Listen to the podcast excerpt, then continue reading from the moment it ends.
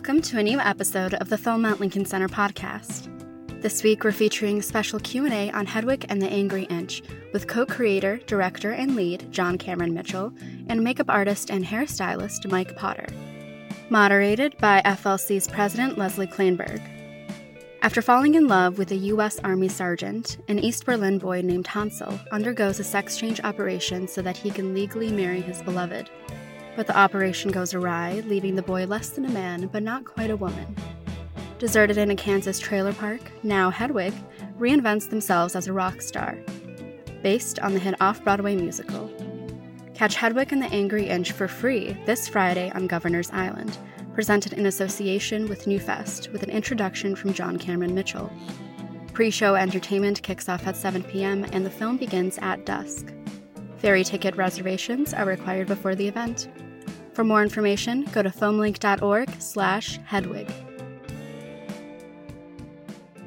Well, thank you both for being here. I really appreciate you, you both here. Uh, Mike Potter, John Cameron Mitchell, um, the creatives behind uh, Hedwig and the Angry Inch. Um, I, I, wanted to start, uh, first of all, uh, just by asking John, maybe just a, a, couple just quick questions about his uh, originating this uh, musical in the first place, um, how it came about, because um, it's a it's a film that started in the theater. After it was a film, it went on Broadway, so it's had a few lives. But um, how did you originate the story with? Um, uh, with your partner, uh, the composer Stephen Trask, and um, how did you um, end up um, you know, collaborating then with Mike? That was a long. That's a long. long time ago.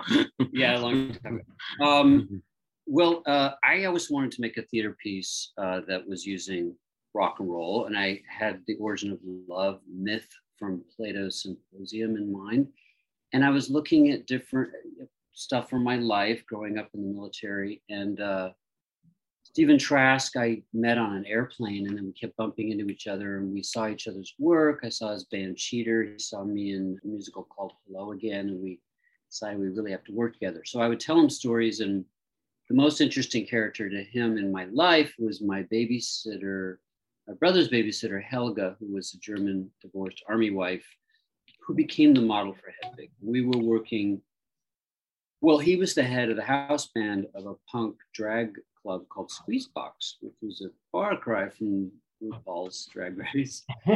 um, and uh, I was amazed by all these incredible performers. And Mike was going there too. And little did I know. And he was working at the at the you want to tell the story how we met? Oh yeah, I was working at Kim's video in um, the the eponymous, infamous uh, video store in the, um, Manhattan, and I worked in the um, West Village, and John was my customer.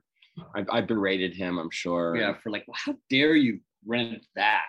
I was so mean to him. The usual. But then I saw we re- remember we had seen each other out, so we kind of started talking, flirting a little. Yeah. But I was saying I want to do this character called Helga at that time, and well, I had done one already. You had done yeah, one. I had done one gig there, uh, and my uh, colleague in the Secret Garden, Peter Marinos, did my makeup, and he used to call any short guy with a Napoleon complex the Angry Inch. And I thought, oh, that's a good name. Oh, really? so Mike did my second gig there, where when I was a host, a guest host for Mistress Formica. Yeah. Tell her the story of the wig. That was a disaster. Well, John wanted like you know these wings, and I, I, didn't know what I was doing, and I told this story before, but I decided I was just going to take paper, toilet paper rolls, and you know wrap hair around it, and like staple it and hot glue it.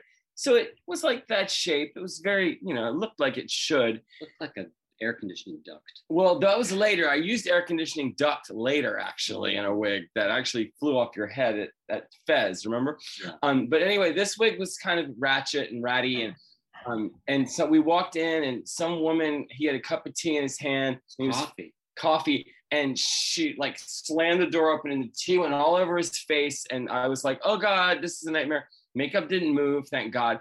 But he got on stage that and just Latina all of a sudden. He got on stage and um, started dancing. And by the end, all of the hair was like dangling with like toilet paper rolls just hanging off the ends. And I was like, wow, that was fun. I'll never see these, I'll never, I'll never see again. those people again because they're not going to hire me ever again. But they did. They hired to him later doing a feature film as the head makeup and hair, um, having never done a film before. The head and the wig. Yeah. what I'm saying. Well, I think the, the running makeup was an inspiration, wasn't it? In some ways.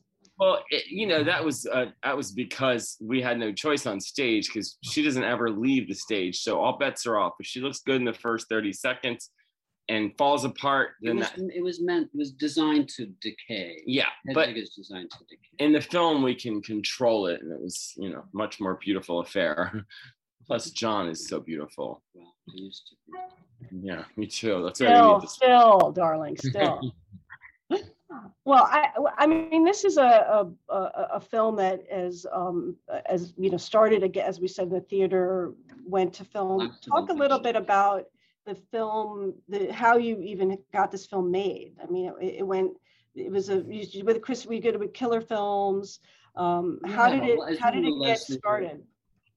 I mean, as you know, Lesli, in the US, there were three golden eras of film and you can say the first started in the 30s and went to the 50s and then second was 69 68 with mm-hmm. easy rider you know through the 70s the 80s was a bit of a, me- a mess.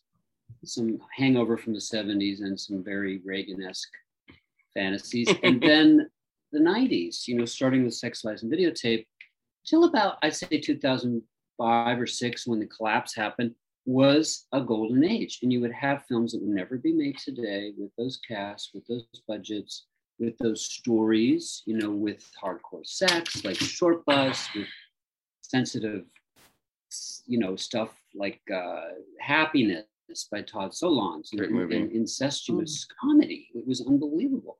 And so things were happening all over the world at that time. And we had the opportunity, we had a bidding war. So when the film, uh, sorry, when the play came out off Broadway with our director, Peter Askin.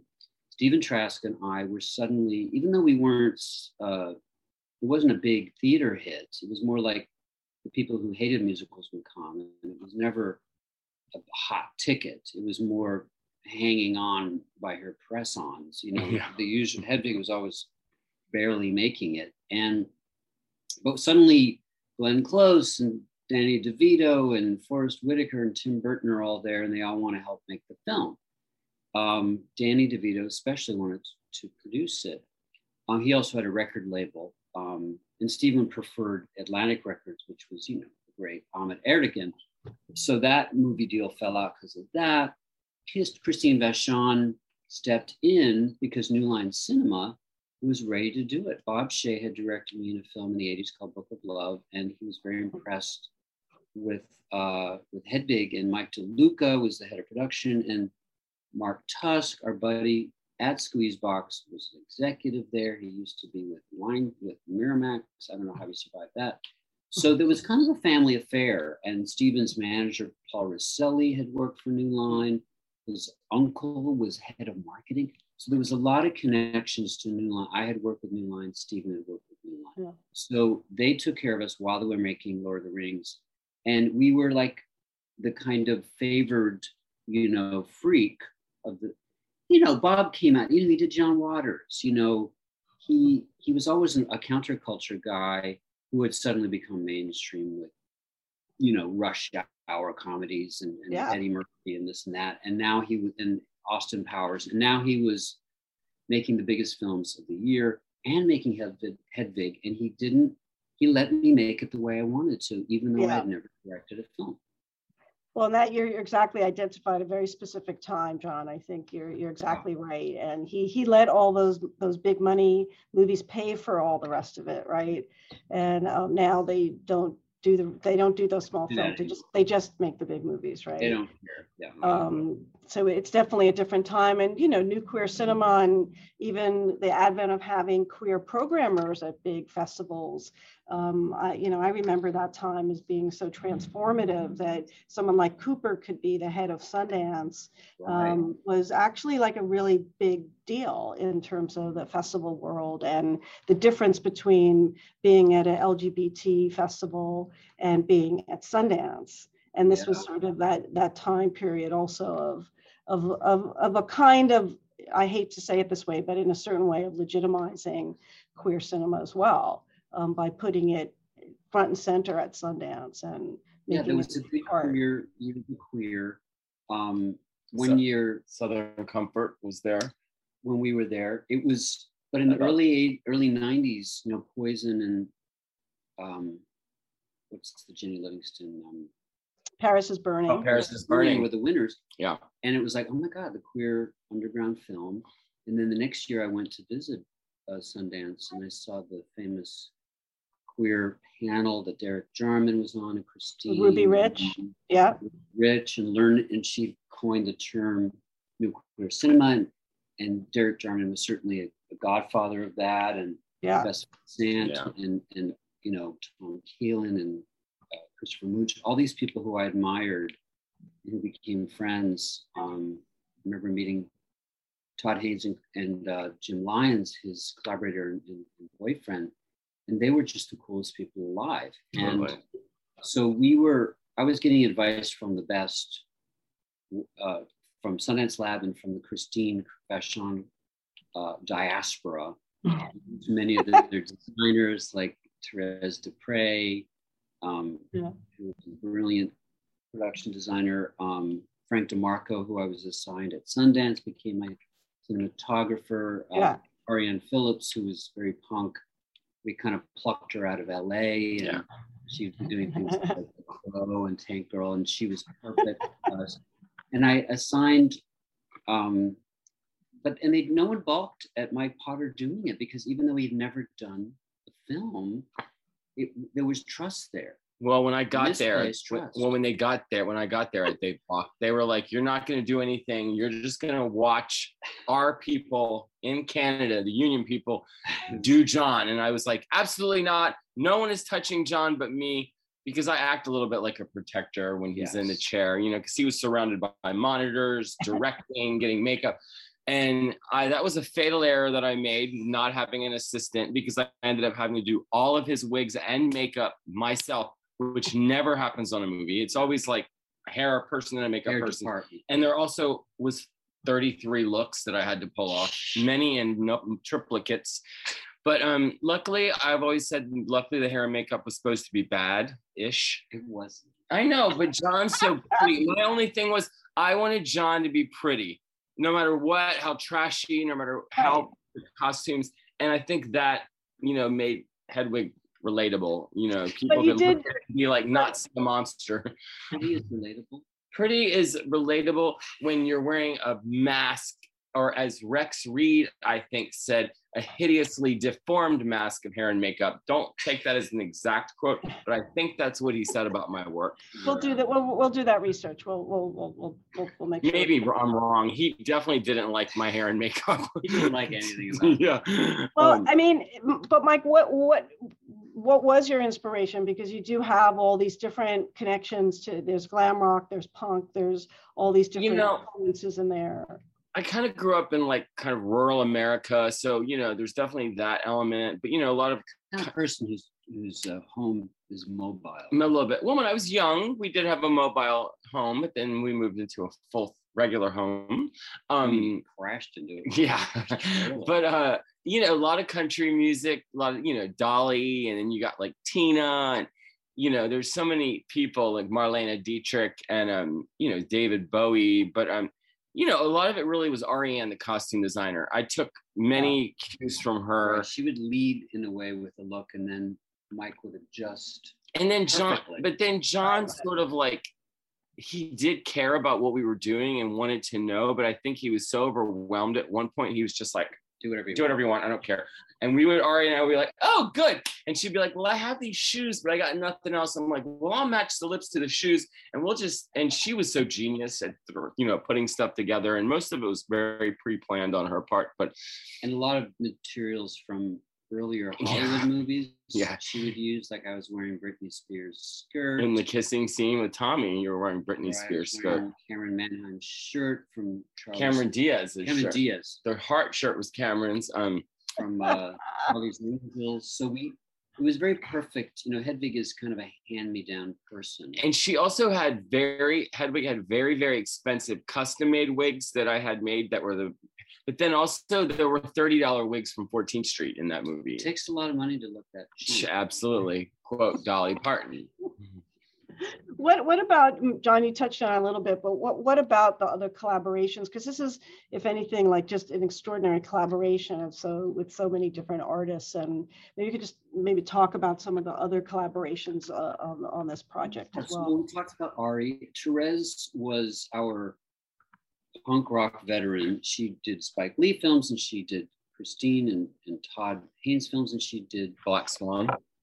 later she did Black Aronofsky. Yep. And so she's like the go-to indie production designer in New York that was really down and dirty. She her detail work was unbelievable. I mean, she was Unbelievable. obsessive with the tiny tchotchkes on on the desk and the drawer, stuff you would never see on camera, but it worked for like actors in a way, put them into place.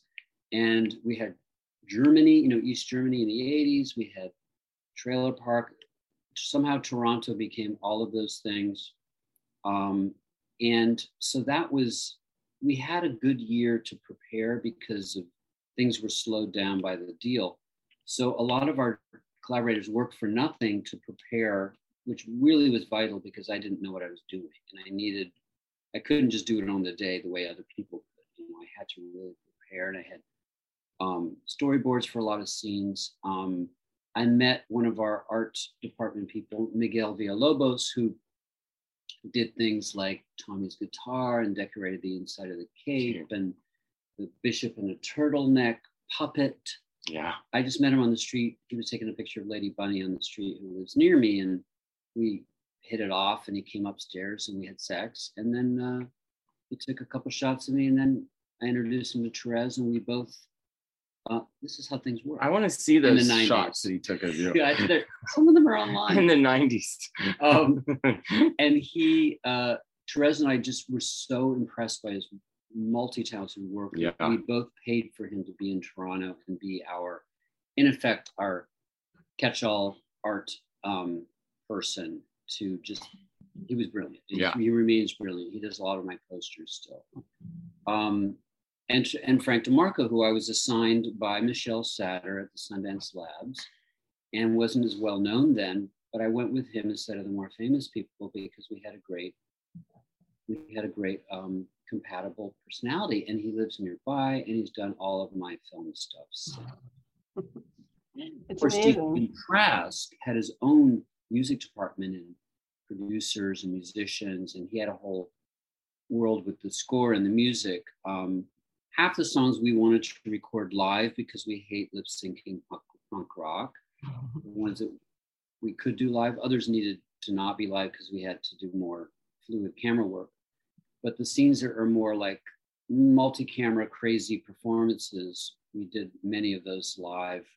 In post, we could, you know, if I messed up, we could always move a take, you know, onto my mouth. So I learned a lot uh, from my editor Andrew Marcus, who was the editor of Merchant Ivory movies, you know, The Rain, Remains of the Day, you know. Howard's End. So I had this incredible classical basis with him, and he was very, because I was in makeup sometimes, he would be shooting inserts. And one day we had Frank shooting one thing, and another operator shooting something, the editor shooting, and He had his own editing trailer on set, as I remember. He was like actively editing like while we were there. while we yeah. were there. wow. You know, it wasn't sort of like a. I don't know how all that works, but I just remember him being having his own trailer where he was editing while we were shooting. I think because of the live singing stuff too, it had to be. Yeah. You know, you can kind of figure it out. So it was a great group of people, many of whom I continue to work with. Uh, What, John, can you talk a little bit about the, the evolution of the audience response to the film?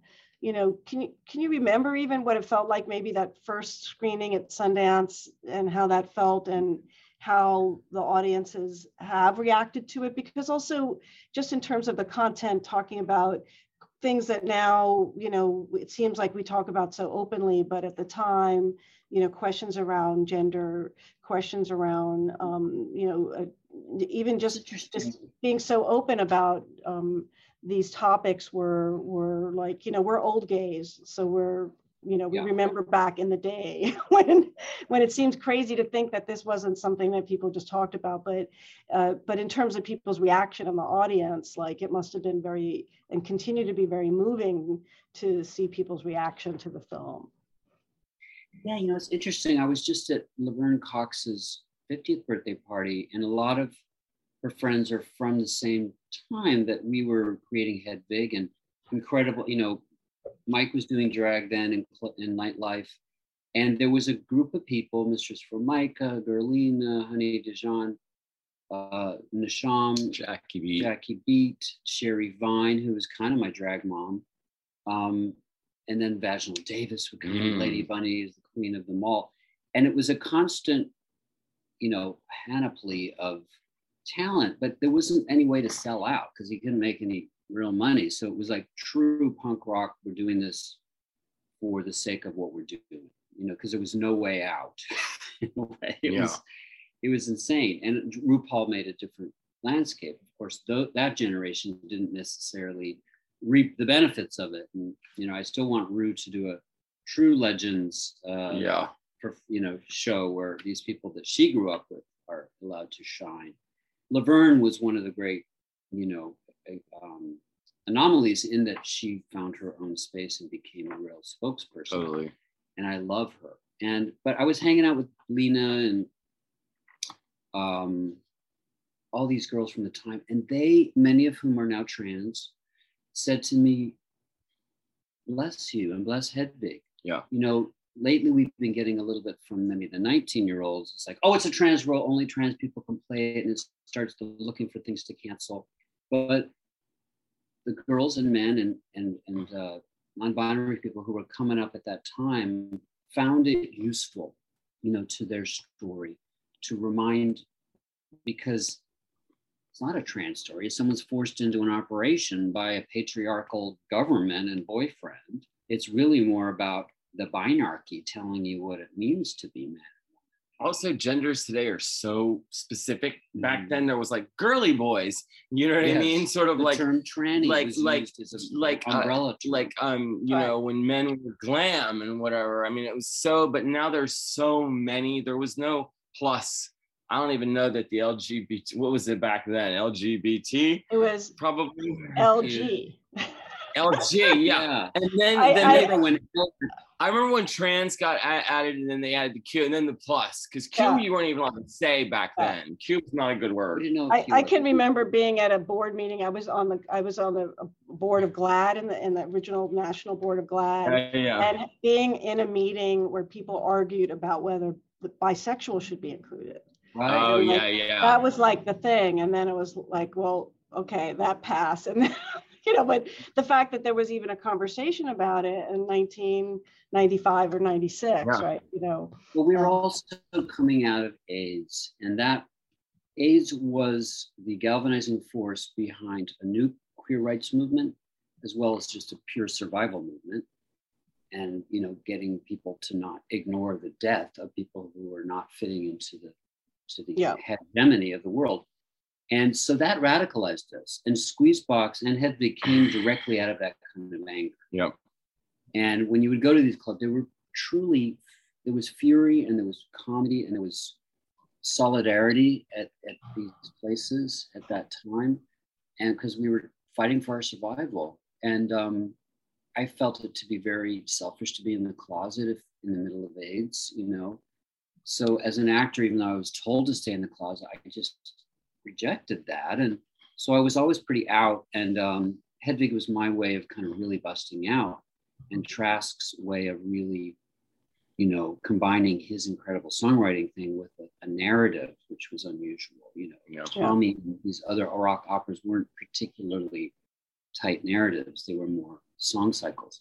So we were trying to make something new in that way, responding to a world that I wasn't really part of, but I was hanging out in, which was the alternative drag scene. And it was suddenly combined with music that we loved. So it was a very exciting time. And Hedwig was a bit of a standard bearer for the misfit, the gender misfit, the queer misfit. But As we all know, we know straight people who are much more queer than our certain straight acting gay friends. Absolutely. You know, so queer is a big umbrella that, you know, that, that I find porous and you can get under the umbrella or get out of it. Yeah.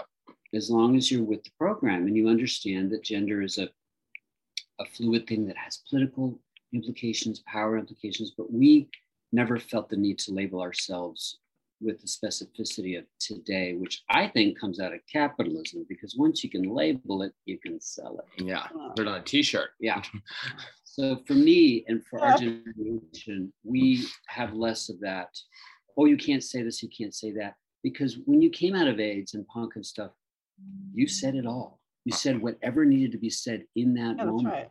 To get people's attention to survive. And you were called every name in the book in the process, and So you used Yeah. every you lived, you survived, you or you re- did didn't, but yeah, and you repurposed the names. Yeah, that's exactly you- right. you know you repurpose them for for different consumption and you defang them and you play Yeah. around with them.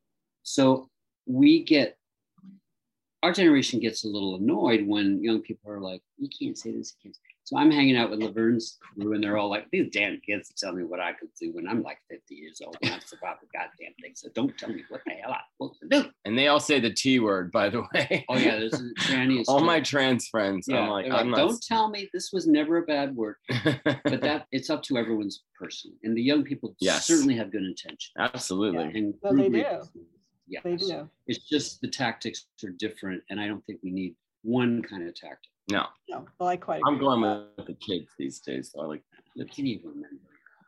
Well, it is also about seeing, you know, representation, right? And that doesn't change. This idea of being able to see yourself reflected. better yeah And you know, Yeah. it's so funny because I have friends, straight friends, whose kids love Hedwig, and they're like, "Oh, I'd much rather my kid watch Hedwig every day than Barney or whatever." And like, I had no, actually, no kids, and there was a guy that came that we met on an airplane who came up to me and recognized me, and I was like, "How does this kid?" Because I don't know, but anyway, turns out his mother was into Hedwig. He was born listening to Hedwig, and he came when he was 18 to see you at Town Hall a few years ago. But he was just a straight kid who loved Hedwig, and it was had nothing to do with any Sexuality. sexuality thing. But yeah, I I, I love that. You know. Yeah. That, that- Did you see that, covered- John, in the in the transition to it being a Broadway show where you had so many different people? Like Broadway is like a whole other world, right? Where tourists, and people from around the country, and yeah you know, they're when we just were doing it off broadway you know every theater in new york rejected us and peter askin our director producer had to build an off broadway theater for us in the hotel riverview which had bulletproof front desk oh you know God, and dead bodies coming out people were dying coming out Yeah. the door. So we had to create our own place, and we were never a big hit. Like I said, we often had silent audiences, as you see in the film, and we just incorporated that. But slowly, the world moved towards us rather than us moving towards the world. And Broadway, other shows like American Idiot and stuff showed that different kinds of music could be musicals.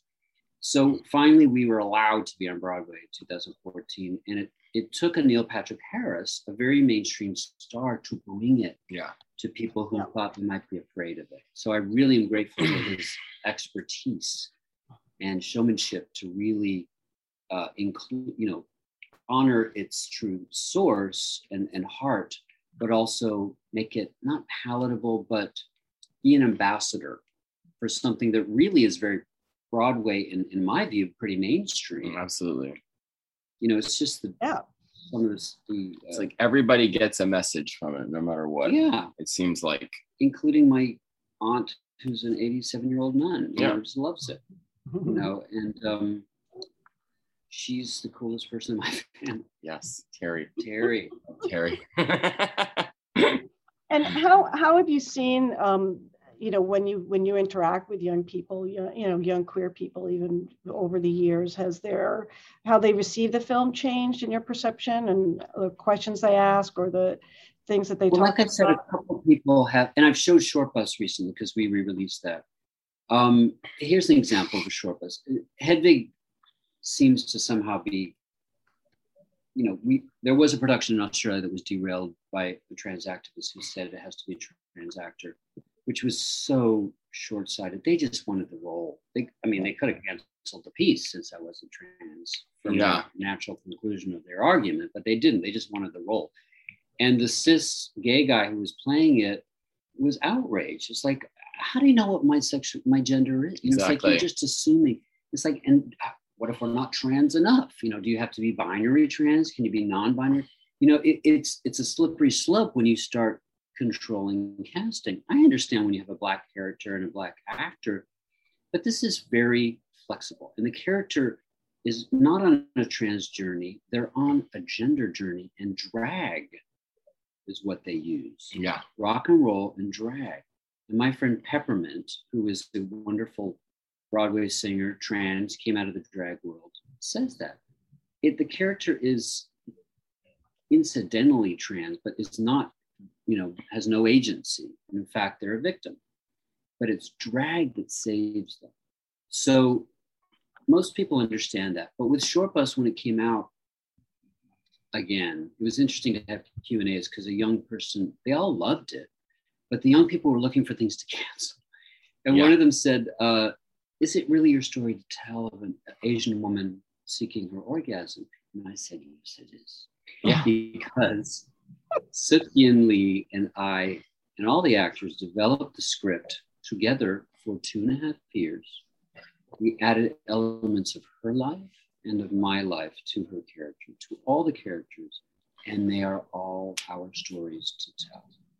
When you do it the right way, when you go in there, when you add an element from your own life, when you use the actor's input, which is how I always work and my favorite filmmakers work, you create something that is kind of an amalgam character of the actors and the writers and the director.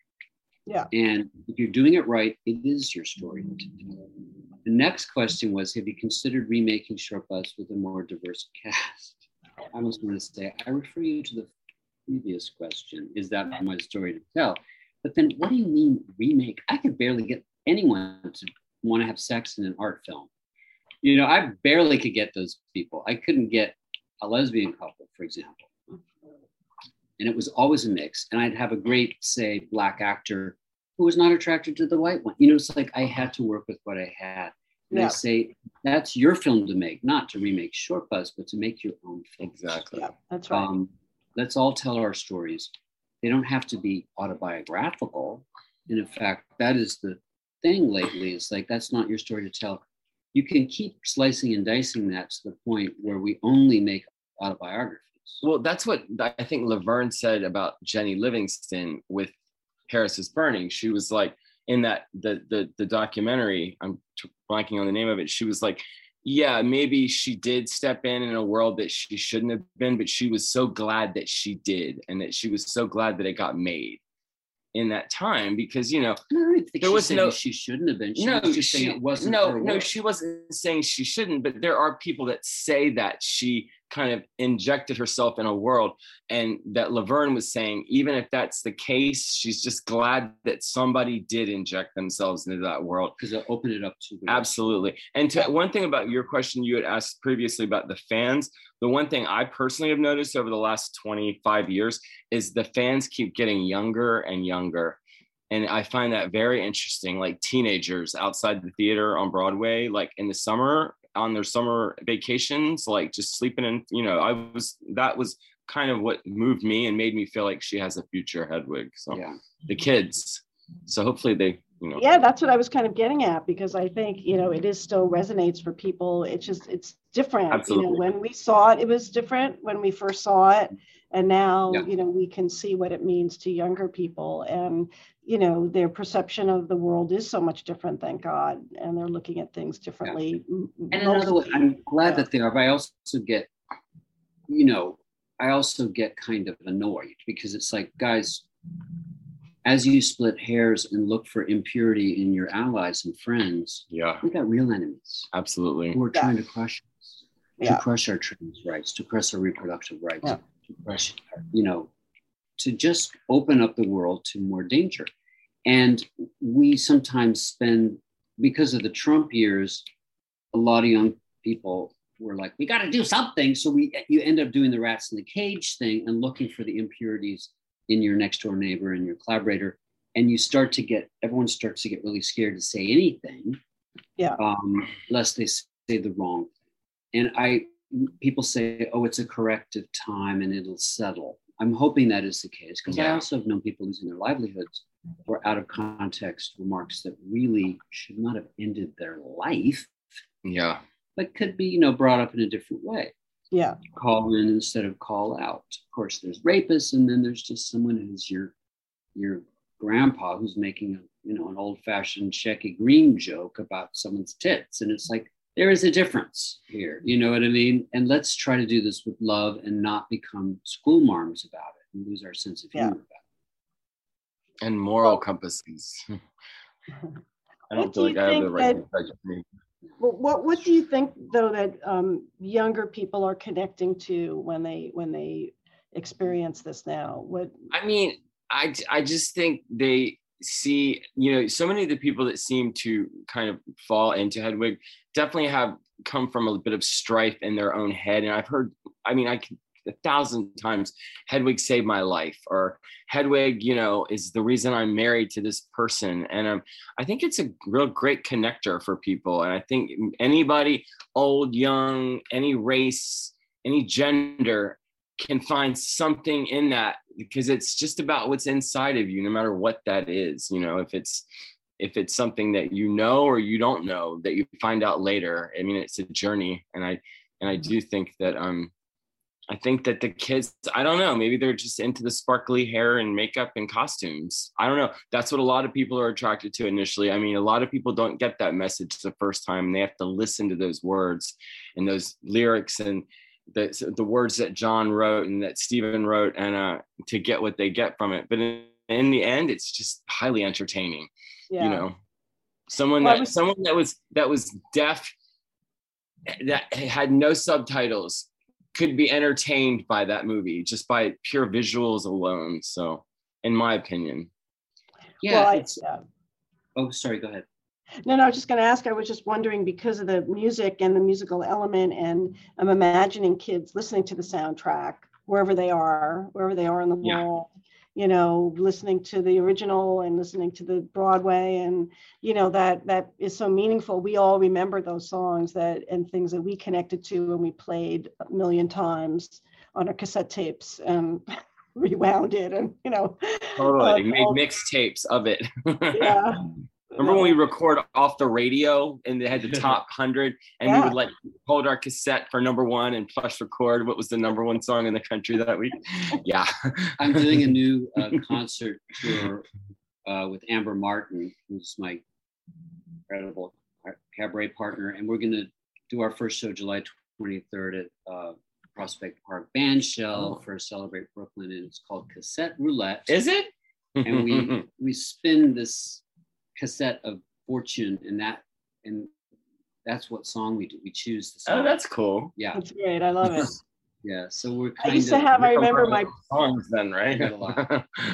I remember that my prized possession uh, for a period of time was my cassette to cassette recorder.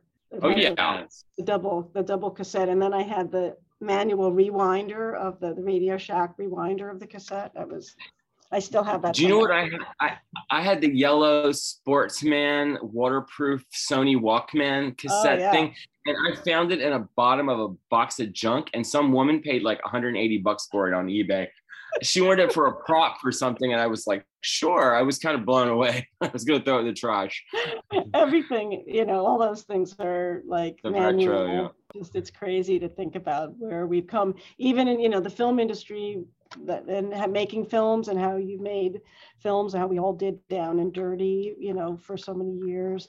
Uh, the technology, you know, allows us to do more, but I think I just want to circle back to something you said earlier, John, about the ability to make a film like Hedwig now and um, the chances that people take. And, you know, I mean, is it, you know, is this like a, a, film that wouldn't get made or is it a film that would be made for Netflix or, you know, what? Made, well, it wouldn't be made as a feature now at that budget with that cast. Um, the bottom's out, fallen out of independent film because starting with digital, the end of DVDs, streaming, people not going to theaters for small films anymore. The smart people will go see the dumb film instead of seek out the interesting film of the week like they used to. Some people will, but it's not like it used to be. And then, so they sometimes are made for streaming, but then films are not the focus there. And once in a while, there's a giant film like Roma or something, but you know, independent films are not really being nurtured by streamers either, unless there's a possibility of an Oscar, which doesn't allow for things like Hedwig. We never saw Hedwig being possible for an Oscar because of homophobia and She got nominated for a Golden Globe for Hedwig. We did. That was you did. That, yeah, that was New Line Cinema really pushed it up for that. So that was an, un, an unusual thing, but we knew we would never win, and we would never be up for Tonys or you know we wouldn't be on Broadway. Things have changed, so maybe Hedwig would be a series now. It's possible, but um,